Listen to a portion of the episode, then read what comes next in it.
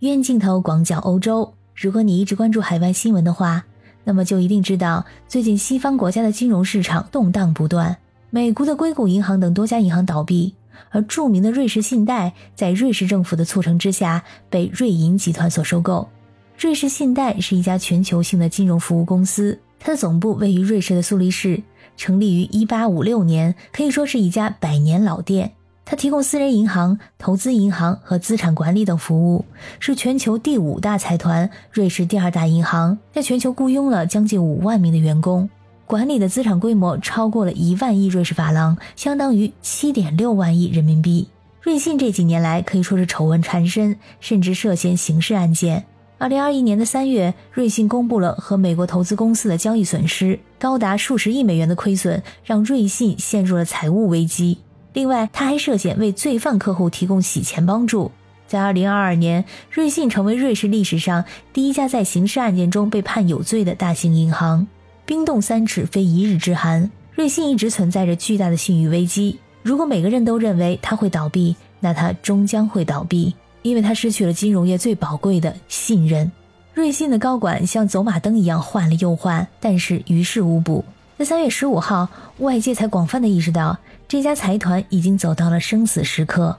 由于它的体量如此的庞大，如果任由它破产，那必然会陷入十分混乱的局面。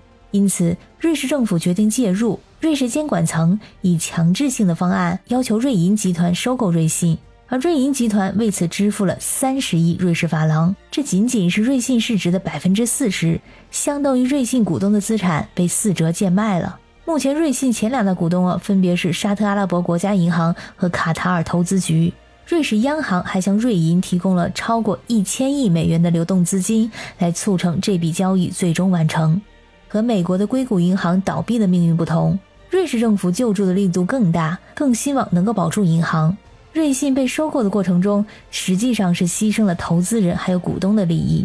在这场收购案当中，股东被剥夺了决定权。而为了平息股东们的愤怒，瑞士当局又无视清偿顺序，将瑞信一百六十亿瑞郎的 A T E 债券减记至零。就是说，购买了瑞信 A T E 债券的投资者们血本无归。我们来讲讲这个 A T E 债券是怎么回事。这种债券是银行发行的一种资本补充工具，用来增强银行的资本结构，提高它的稳健性和抗风险的能力。和普通的债券不一样，A T E 债券的偿付和转换是有条件的。这意味着，在一些特定的情况下，比如说瑞士信贷的资本水平降低到一定程度的时候，AT1 债券可能会被触发转换为股票或者被减记，这就使得这种债券的风险很高，但是相应的利率也会更高，用高利率来吸引投资者的资金。但就算是这样，在并购或者破产清算时候的偿付惯例是，债券的优先权要高于股票，但在瑞信这一事件当中。股票没有归零，但是债券却被全额减记了。可想而知，这一举措引发了巨大的争议。被瑞信危机拖累的是几乎所有欧洲的主要银行，这些银行的股价有些在一天之内跌了百分之十。这可以说是推特时代的首场银行危机，一切都和2008年的那场金融危机不一样了。中心思想就一个字：快。当瑞信的董事长被问到谁应该对这场危机负责，他回应称。应该是推特。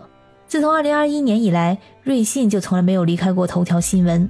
在去年秋天，他们还在社交媒体上掀起了一场风暴。这场风暴可以说是产生了巨大的影响。如今这个信息爆炸的时代，社交媒体、网上银行还有监管蓬勃发展，消息传播的快，挤兑的速度快，倒闭的速度更快。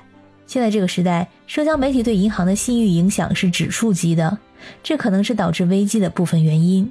我们看美国的硅谷银行，在发生挤兑、股价暴跌之后，美国监管机构迅速接管，硅谷银行可以说是光速倒闭。而在瑞信称财报存在重大缺陷之后，瑞士政府在五天之内促成了瑞银收购瑞信的交易，这个速度在以前是不可想象的。社交媒体不仅让消息更容易传播，而且传播的速度更快。有专家指出，和2008年相比，社交媒体为破坏性的谣言传播提供了更多的空间。互联网和社交媒体、数字银行的日益普及，使得金融系统比其他情况下更加的脆弱。可以说，社交媒体完全改变了游戏规则。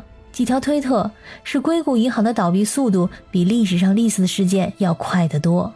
不仅信息可以在几秒钟之内传播，现在人们同样可以快速的提取资金。过去我们可能看到人们在银行之前排队的景象，会引起心理上的恐慌，而现在呢，我们有网上银行，在某种程度上，如今银行挤兑的速度可能更快，而缺乏信任是导致最近的银行动荡中的原因之一。而在瑞信被收购之后，一个意料之外的情况出现了：瑞信的周边纪念品意外的在网上热销，印有公司 logo 的服装、帽子、水杯等，可比四折出售的瑞信股票要坚挺多了。这让人啼笑皆非。一有瑞信标志的棒球帽、滑雪帽等物品出现在各种拍卖网站上，引发人们激烈的竞价。其中有一款针织帽特别受欢迎，它造型复古，带有红蓝白条纹。在二手平台上，它的售价普遍超过一百美元，标价最高的一位卖家甚至喊到了三百五十美元，大约是两千四百人民币。购买这些的人估计也是想用实体物品来收藏纪念这一段金融历史，也可能觉得这是绝版，有收藏价值。